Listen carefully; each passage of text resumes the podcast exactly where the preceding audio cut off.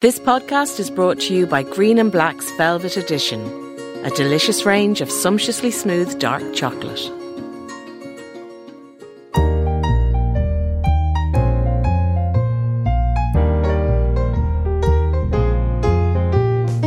Hi, I'm Roisin Ingle, and you're very welcome to Back to Yours, a podcast where I knock on the doors of some big names to tell the story of their lives through the houses they've lived in. Coming up in future episodes, I'm going to be ringing the bells of Caitlin Moran and Amy Huberman. You won't want to miss those episodes, so keep an ear out when new shows land every Tuesday. So far, I've gone back to yours with Dolly Alderton, Rose McGowan, Paul Howard, and John Boyne. And in this episode, I visit the home of Irish music legend Liam Ó Maonlaí, Hothouse Flowers frontman and mystical muso. I've admired Liam for a long time, and it was great to sit down with him for a chat about home.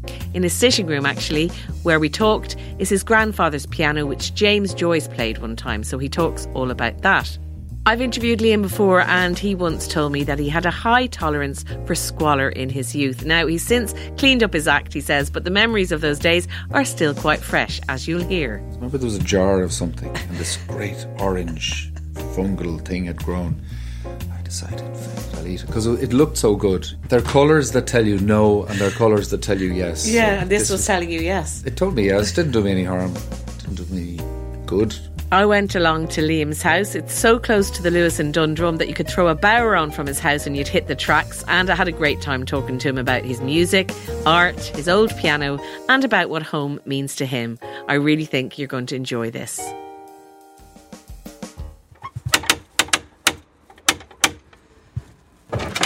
Hello. Liam Ó Maonlaí. Come in, How come in. How's it going? Good to Very see you. good. You too. Mm, Thanks for having us. So, Liam, we're here in your house. It's an excellent location, is the first thing that I have to It- remark upon. Yeah, we're we're very lucky about that. For city life, anyway, it's it's right on the Luas station. Yeah, so, yeah. and Pema goes to school in Ranelagh, and Kean went to school in Ranelagh as well. So it's like an elevator. yeah, know, handy. Okay, well, we're going to have a little whistle stop Yeah. mini tour of the place. The so, house. Over there, what is this room here? So it's that- very packed with stuff. It's very packed. With, that was Pema's room, Okay. and now it's got kind of all my stuff, all my instruments and drawings, paintings, and some clothes and stuff like that. It's kind of we're, we're constantly evolving. Yes, as you do when you have kids. my grandfather's piano is in the living oh, room Oh, there. yeah, that's beautiful. That was my mother's as well, and that's what I learnt on. Uh, it's a Bechstein. Am I pronouncing it right? Yeah, Bechstein. It's Bechstein. Yeah. Yeah. I knew I'd get it wrong. Uh, how long? how long has that been around? I mean, it's uh, 18 something it was made. Grandad, I think he bought it beginning of 1900. Came to Dublin, picked it up. and it's beautiful because it's one of those ones that has the little candlesticks on Yeah. either side, so you can imagine back in the day Yeah, when they had the candles in. James Gorgeous. Joyce played that piano. Yeah, he came in to my granddad's house in, in Galway. And because my granddad had a cousin who was a singer. Um, there was a famous singer called Margaret Burke Sheridan. Yeah. And then my she was friends with Maggie Lydon, who was my my grandfather's cousin. And um, and so Joyce came in. Joyce was up, was a singer, and a I lovely didn't know he was a singer. he was a singer, and he, he might have even been. Uh, I was at a festival in Sligo where they were discussing Joyce and Leonard Cohen, and Leonard Cohen was a novelist who became a singer, and Joyce was a singer who became a novelist, and um, yeah, he was a singer. He was he competed. Um, Like he did the Feis Ceoil type singing? All that or stuff. Is that what he did? Wow. he competed with McCormack, and um, I think the thing about Joyce was he was lazy, a lazy reader. He was he could sing as good as anybody, but his reading was was where he fell short. Sight reading, like Ah. Yeah. so, you know, he could. That was apparently so anyway. if he had had that together, he would have. he might have been if he wanted. We wouldn't you know. have had Ulysses, maybe. We wouldn't, and he mightn't have wanted to. You know, he might Yeah. have. It, I, but it seemed like it was. He well, he, I guess he always sang and played. You know, the guitar. His guitar is in the in the tower in in Sandycove.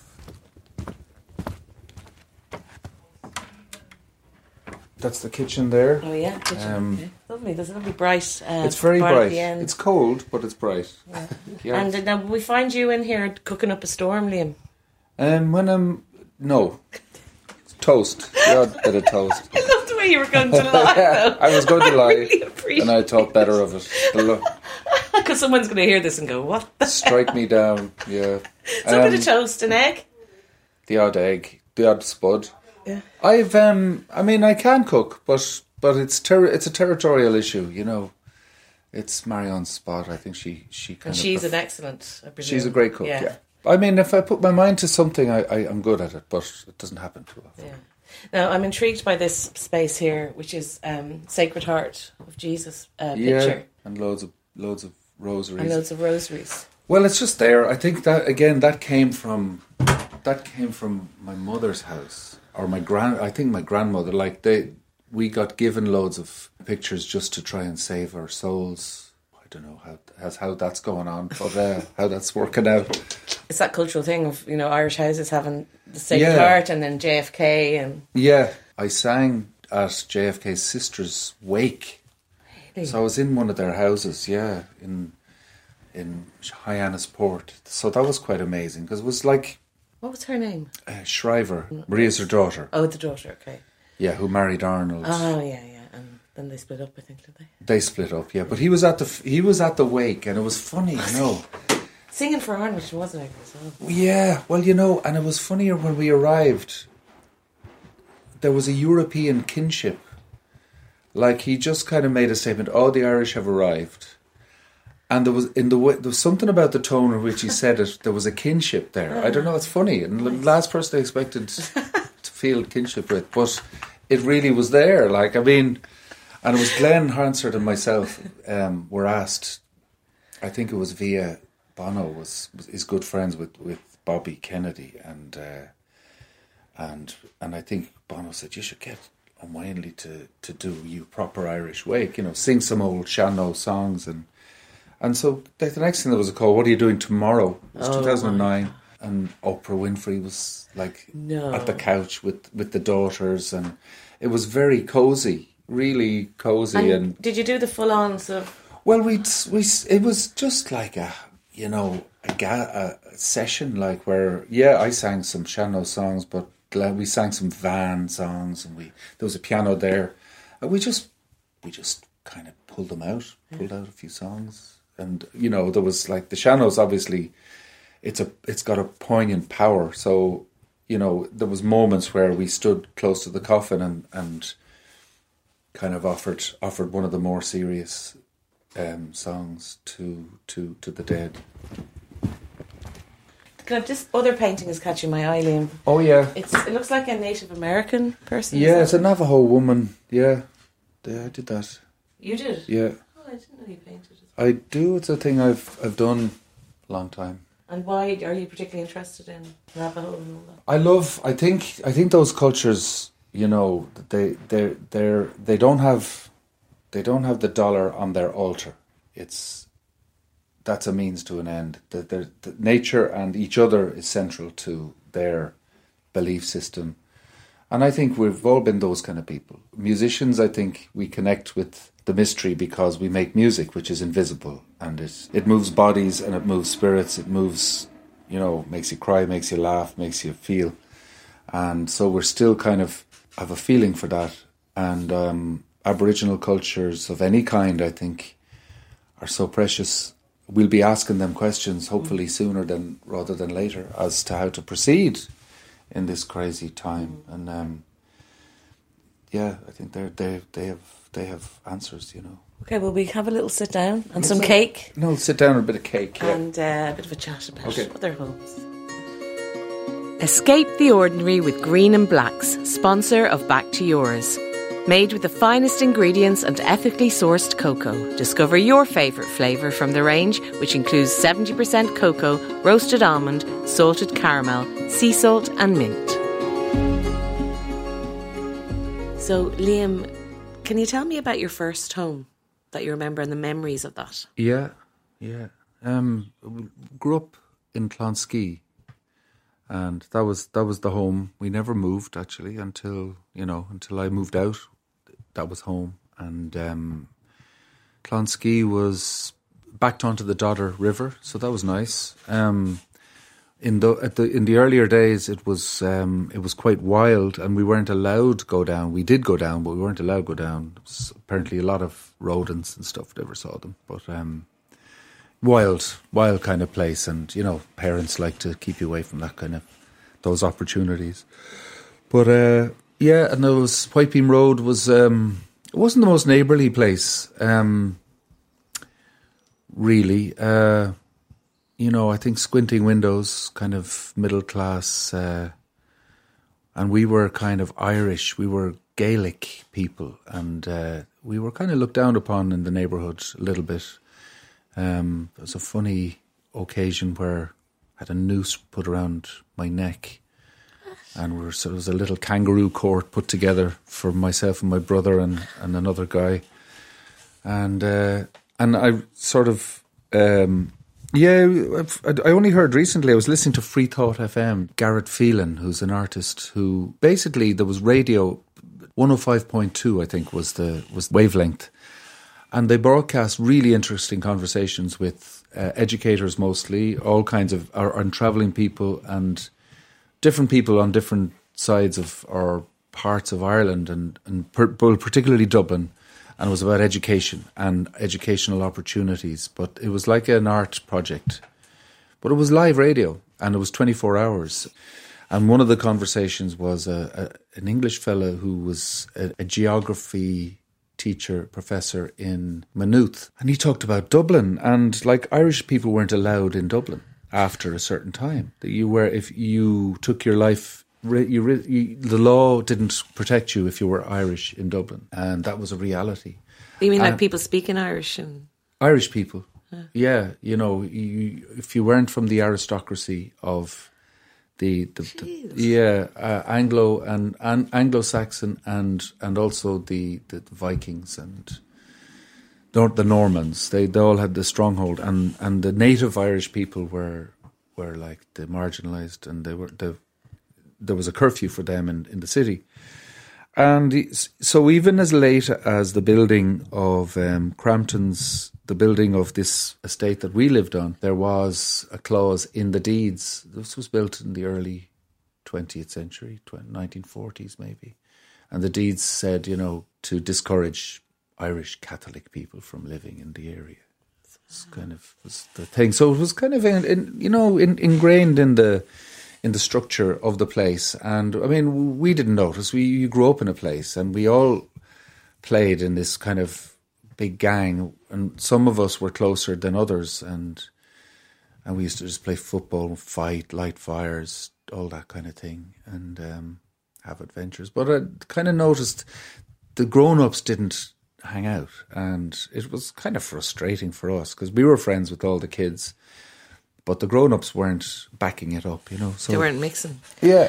And what about your own home then? The kind of home that your parents created. What was it? What was it like? Well, it was it was a, a, a, a woman from Galway and a man from Cork, and trying to.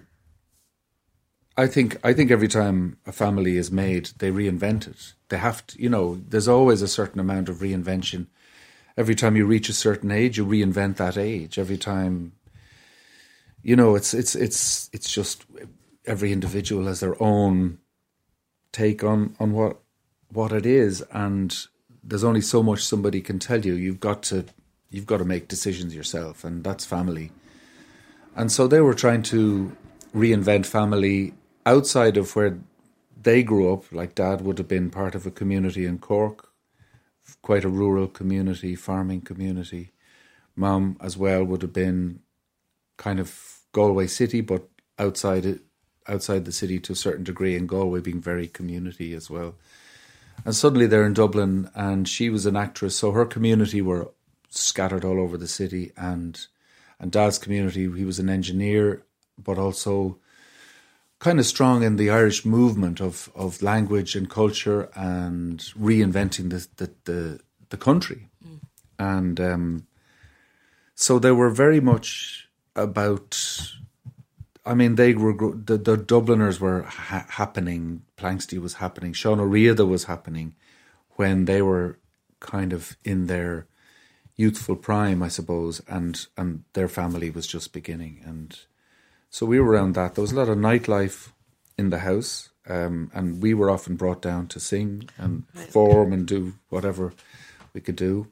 And uh, Did you enjoy that? Was that kind of uh, kind of did. I mean, there was times when you kind of, yeah, yeah. but no, in general, you know, kind of always felt enjoyed the performing thing, and that piano was in the house, and I used to get lost in it playing, and uh, and then got involved in traditional music and competing, and that bringing you somewhere, that moving you to Galway or to Tralee or to Ennis or to Athlone or or anywhere else you know, if the final was there, that's where you went. If you if you won your competition, you got to there. And as a as a boy, there was a great um, freedom in that and realization. And then when a little bit older, playing playing to make a few quid, you know, I was I had a summer job one year, um, and I was making like th- thirteen pounds a month selling cookery books, and uh, I took my tin whistle into town one day and I made more in a day than I did in the whole month. Twenty pounds I made in a day, and that was the general, and that was loads of money. And that, that was about two hundred yeah euro. you were rich? Like Yeah. that that was amazing. So did you kind of go okay? Feck the cookery books. Well, I did, yeah, yeah. I never went back to that. Um, and like my parents found out I was doing it, they didn't like it at that time, so that wasn't great. What age were you? I was fifteen. Okay. So, but I mean, it definitely, I never look back in a way I knew I can always put food on the table, you know, and And they'd obviously got you lessons, had they? I mean, was that was that something that they had been very keen on making sure that? music was around. Dad had, Dad had taught me to sing Irish songs, and school, schooling was Ga- Gaelic, you know, was Gael styles with music, strong music current going through it, which, which again, you re- reinvented yourself, the, the being of a of a traditional Irish musician. Um, and then we, yeah, there was a woman down the road who I went to for piano lessons, which I didn't like. I didn't like the the exam system, the grade system. I didn't like it. I, I hated Tuesdays because of piano lessons. But luckily, I love piano more than than I didn't like the lessons. And I mean, she was great and and, and everything, but it was just too intense mm.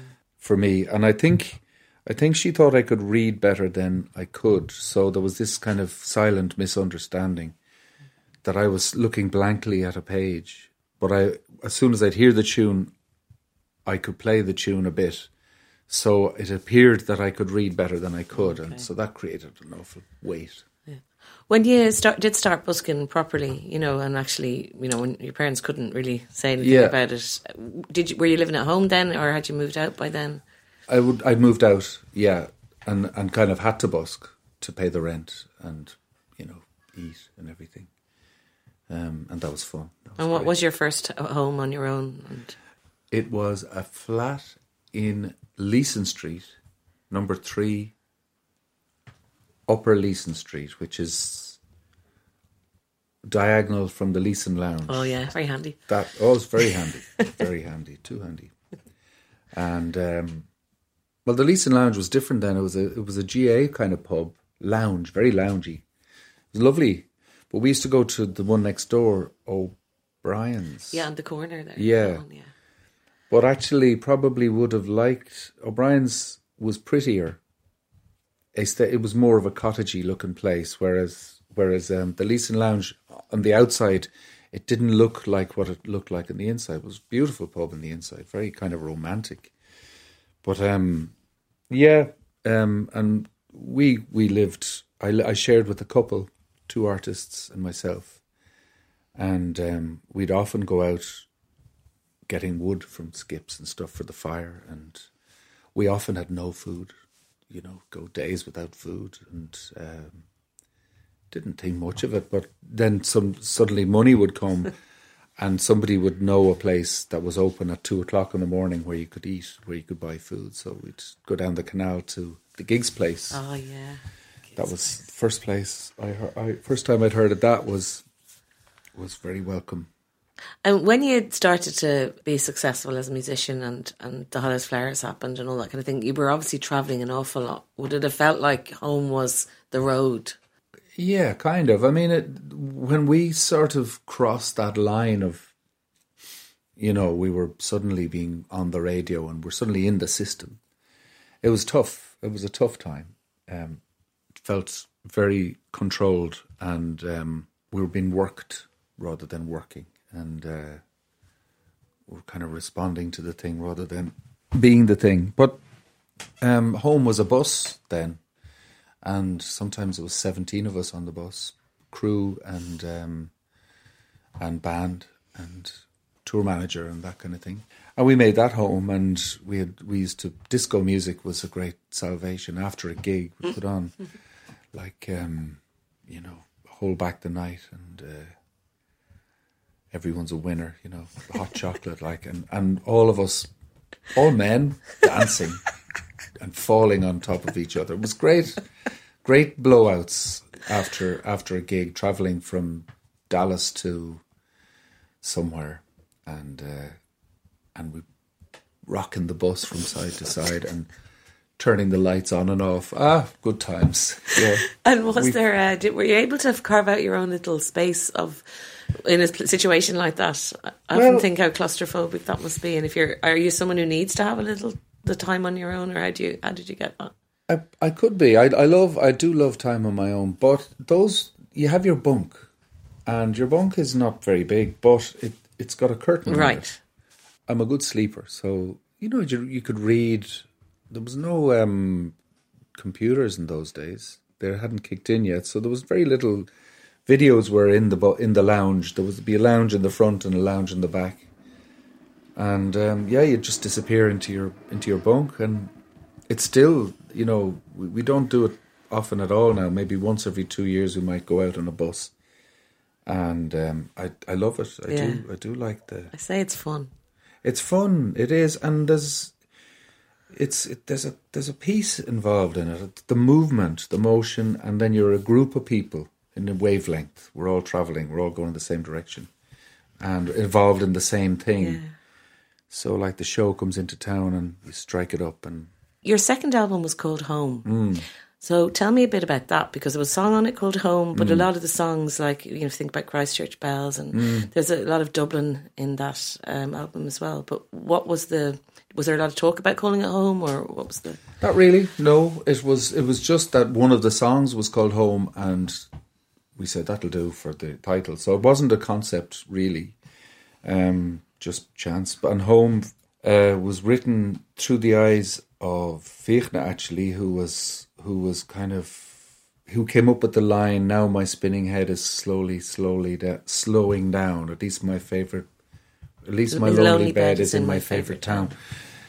And and then I wrote a song around that, kind of imagining just the vulnerability of of of making mistakes and and hurting somebody really close to you and um, that that's what that's about, and and just home sounded. We we'd kind of people was a nice one word title, and home was a kind of a nice one word title as well. That was kind of really it. And but no, it wasn't really. It wasn't like we were really going. Oh, home, yeah. No, good, okay. Not, not, not consciously, you know. Well, I have anyway, to ask you about it, seeing as this is yeah. all about home. Um, it wasn't like our manager came in and said, "Okay, I think the guys, you, got you guys, are really all about home. You know, you should really you know, maybe no. okay.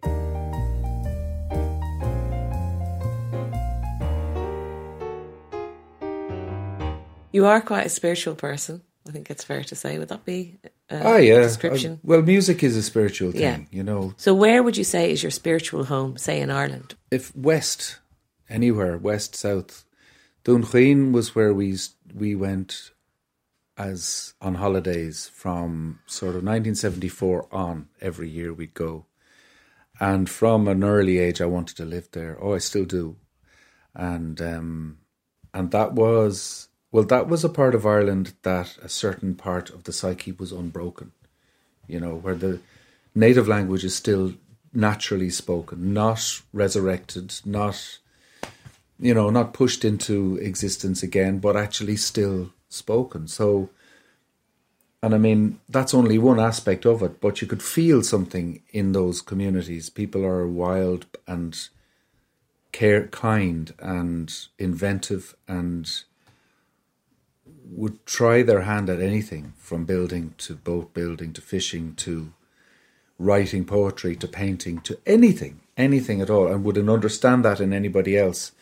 And you get you'd always get very interesting people ending up in in Dún Chaoin, like wandering artists or from any part of the world would find uh, a human kinship in in in Dún Chaoin and and then or Connemara, anywhere and, and anywhere in the country really. When I get out of the city, I I feel like I expand, like just it opens. Mm. I open, and uh, and I'm going to go walking now with my son on Wednesday. We're heading off to do that the Camino. We're going to do. Are you? Where are you starting? We're going to do two weeks of it. So we're starting off in. Well, we're flying into Lisbon and then getting a train to. I think we're going to get a train. We'll see what conversation strikes up, but my idea is to get a train then to Viana do Castelo, where myself, Brendan Begley, and Padraig Deneen stayed a night in a hospital after the boat accident that happened yeah. in 2017, and where Danny also lay in another part of the hospital where for for the dead, and um, and so where where Danny's wife first saw Danny, Danny's remains. T- tell us about the accident, the boat well, accident. The boat accident. You might, some of you might be aware um, that there's there's a film going out, going around at the moment called Camino an Toile, and basically four lads went out on a boat. They started in Dublin, and they brought they, the boat was made by Danny Sheehy and Liam Holden, and Danny was a big hero of mine. He was from West Kerry, and I went out with him. First, I was 15 when I went out with him on, on, on his boat. And he used to fish, and he was, again, he was like a poet, um, historian, a storyteller, a writer, a builder, teacher, woodworker. Men, you know, he was fully everything person. And, um, a drinker, a fighter, a lover, a, everything. Um, and Danny. So, and he he had a big grow for my mother, and my father had a big grow for him, and um, and was very excited to introduce his teenage son to this man, you know, as as somebody to aspire to. And I went, remember going out with him and on the boat, and years later he came here and he built his first boat in Cabinteely as an art an arts project and then and that turned him on to a whole voyage thing where he used to he used to mirror the voyages of the saints, like Columcille and the trips to Iona and to Greenland and Iceland, and on these boats made of leather. And uh, then they decided, himself and Brendan Begley decided they were going to do the Camino, but they were going to do it by sea. It was, wasn't known to be done by sea.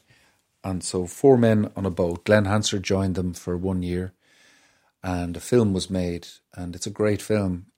Anyway, Danny, I met after that year. I met him in Kane's pub in Ballyferriter, and uh, he said, "There's a place for you on the boat next June." And I thought, great. And I did, agreed to go. And I went out and I was going to go for a week, but then mother wasn't well. So I made it into a day instead. And I met Danny and the guys we hung out in A Guarda that night. We went out the next day. And instead of going out at first thing in the morning, we went out at three o'clock in the evening.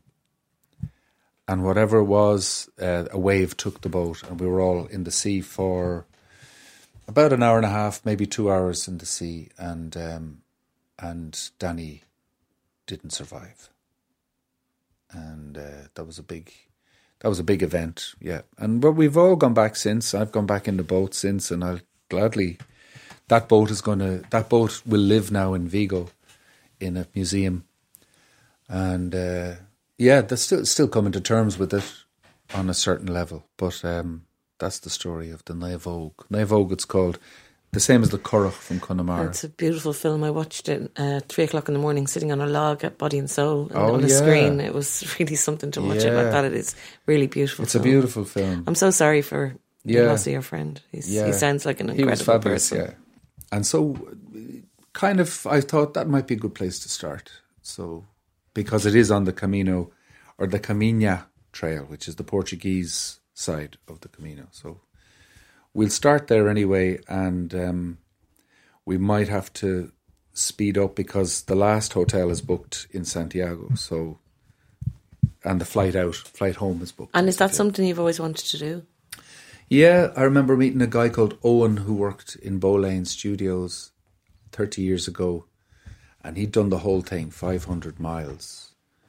And I looked at this guy and I went, "Oh my god!" And I could he, straight away he looked like a monk from the Book of Kells, and he was wearing sandals as well, and kind of, oh, wow. And I and yeah, I mean, when I thought about it, I thought, how great can that be? You know, once you get into your rhythm just every day walking in the same direction through country and all kinds of terrain. You know, you're walking on highways sometimes, but I loved it. I loved the idea. I just Dingle is also home because you have a home there. Yeah. west of Dingle. west of Dingle. Yeah, it's funny. People call it Dingle, but it's not Dingle. All right, It's okay. west of Dingle. Dingle is is the garrison town, and um, it's where you go to get you know the the big shopping. But uh, and it's become it's become a amazing place. When we started going there, it was it was a town, it was a country town. Then they they didn't like Irish in Dingle. You know, they didn't. It wasn't a spoken language, so again, it was a kind of a border town.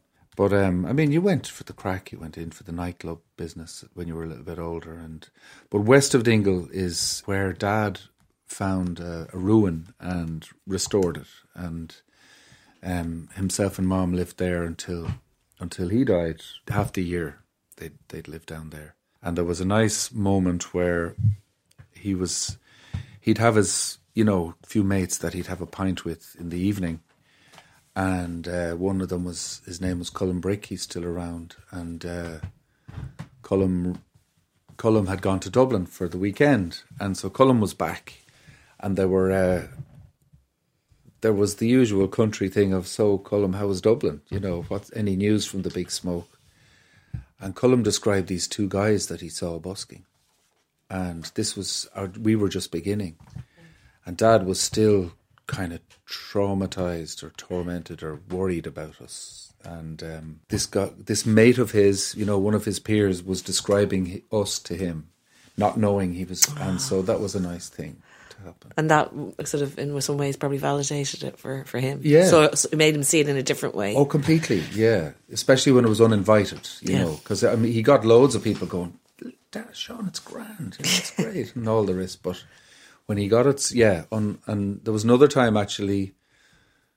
It was the first time Fiachna and myself went out to busk, and I was like, "We, we got to do this now because it's just we got to start this." And um, I was still at home, and it was a it was a blustery day. I don't know, it was a winter, but it was grey and you know blustery. And we did the day, and um, at one stage somebody took a photograph. The next morning, I remember being in bed and Dad calling me and going, "Oh, what have I done now?" And uh, and he had the Irish Times, and there was a big picture of me and Fiachna busking, and it happened to be European Music Day, and so that was another very nice little affirmation so what we were doing. gradually, gradually, he, he got it. Yeah. Oh, yeah. And then I knew, I knew the work, my work was done when uh, I'd cut my hair, and Dad said, "Are you sure now that was a good idea to cut your hair? You know, it really worked." So then he'd gone fast. We'd lost him. gone. Yeah, yeah. When you think about home, what does it mean to you? You're not a very materialistic person. we, we were pushed in that direction, definitely. Yeah, we're, it's expected of us, I think. But um, yeah, no home. I don't know. It, it's it's not four walls anyway, but it's it's a feeling. I, it's being with it's being with other mammals. Physically, it's a bit of shelter, a bit of warmth, some food, and then spiritually, emotionally, it's being with the kids, the the, the family, the parents, have being with the the kinship with people that you relate to, that you feel you don't have to talk too much with as well. I think, and you can laugh with, and you can cry with. You know, you can you can take your clothes off. With. no, but I mean, you you don't you know you don't care. Yeah. Like, you, you're you're open. You're just it's just among among your own. That's home. Yeah. Liam, you've said before that you have a high tolerance for squalor, Huh. and that's is that fair enough? You Yeah. still feel that Well, way? Ah, I don't know. No, I mean I appreciate a clean place, and I'm I'm in a family situation now, so you know the place is, is kept quite quite clean. And um, but I remember my brother kind of using a word from his education when opening the fridge in the house. Rhizoids, you know, rhizoids are micro organ organic little things that grow. You, when you kind of think you'll never hear that word again, and suddenly your brother finds it useful and it relates to you. yeah, we a lot of microorganisms living in the fridge and other places. I, yeah, I remember eating. There was remember there was a jar of something, and this great orange fungal thing had grown. I decided, feck it, I'll eat it because it looked so good. You know, the like there are colours that tell you no, and there are colours that tell you yes. Yeah, So this was telling you yes. it told me yes. Didn't do me any harm. Didn't do me good. But I think it was a, some kind of. I think it was some kind of uh, vitamin drink that had just Oh yeah. turned into a, a beautiful fungus, orange. Um, if you could wave a magic wand and live exactly where you could, money no object. Not that you're that's particularly a thing, but where would it be? Where is that fantasy home? Well, close to the sea. I s- when I, when whenever I meet somebody who even has a, an apartment or a flat or anything by the sea, I, I said you've scored a victory in your life or water anyway. I think the sea or river. It, it, I'm not sure does it have to be the sea, but the sea is a big. I love the sea. I love being near the sea. So, and well, I like that open plan kind of lofty type of uh, thing that they do in New York. You know where you bring your bicycle in to the house and or your car and you've got you know maybe a pinball machine not that i ever play pinball but you know gimmicks. I know the old gimmick. Pool table, like uh, pool table in the shower. Yeah. yeah. I mean i've got the piano and i play and stuff but if i need to be moving on the move all right does suit. And i'm looking forward to these two weeks walking to to feel that and to to get a sense of that. Where's the best place you ever lived? Howth, I lived in a, a freezing lodge in Howth on in this beautiful farm.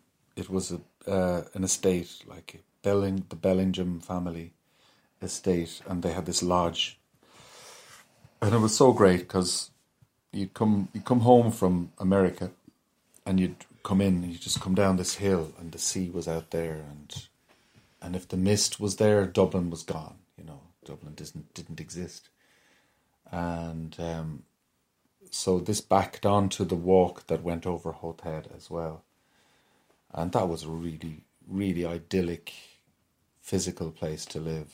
And I used to climb over cliffs, and you know, a lot of seals lived out the back as well, and uh, huge, some huge seals, and the odd swim at different times of the day or night, depending on who was around, and. Uh, or what was around. And yeah, well, you know, just that elemental place to live where you were where you were at the you were it was at your doorstep. Beauty was at your doorstep. Um, but this is great. I love living here. What's your favorite place in this house? Where do where do you go to really chill and relax? Bed. I love sleep. I I always I've always there's always sleeping to be done. I mean, when I when I sleep, I kind of lie and I work with the heat, my body heat, in the bed, and I I can I sort of feel where there might be energy blocks in my body, and I kind of try and move them, and breathing, and you know, kind of make use of it, and dreaming, conscious dreaming. There's a there's a way if you um, I read in a book that if you you know to be mindful within your dreams if you if you come like I would loads of times in the past would have been in a dream and go oh, God this, maybe this is a dream and then I just go nah it's not you know and just, and then it was. But actually if you find yourself in a dream and go maybe this is a dream if you grab your thumb and you pull it and it stretches then it's a dream and you know it's a dream and then you can do something and I haven't done very much. But I mean, I've flown. I've, I've once I've realised I was in a dream. I've flown.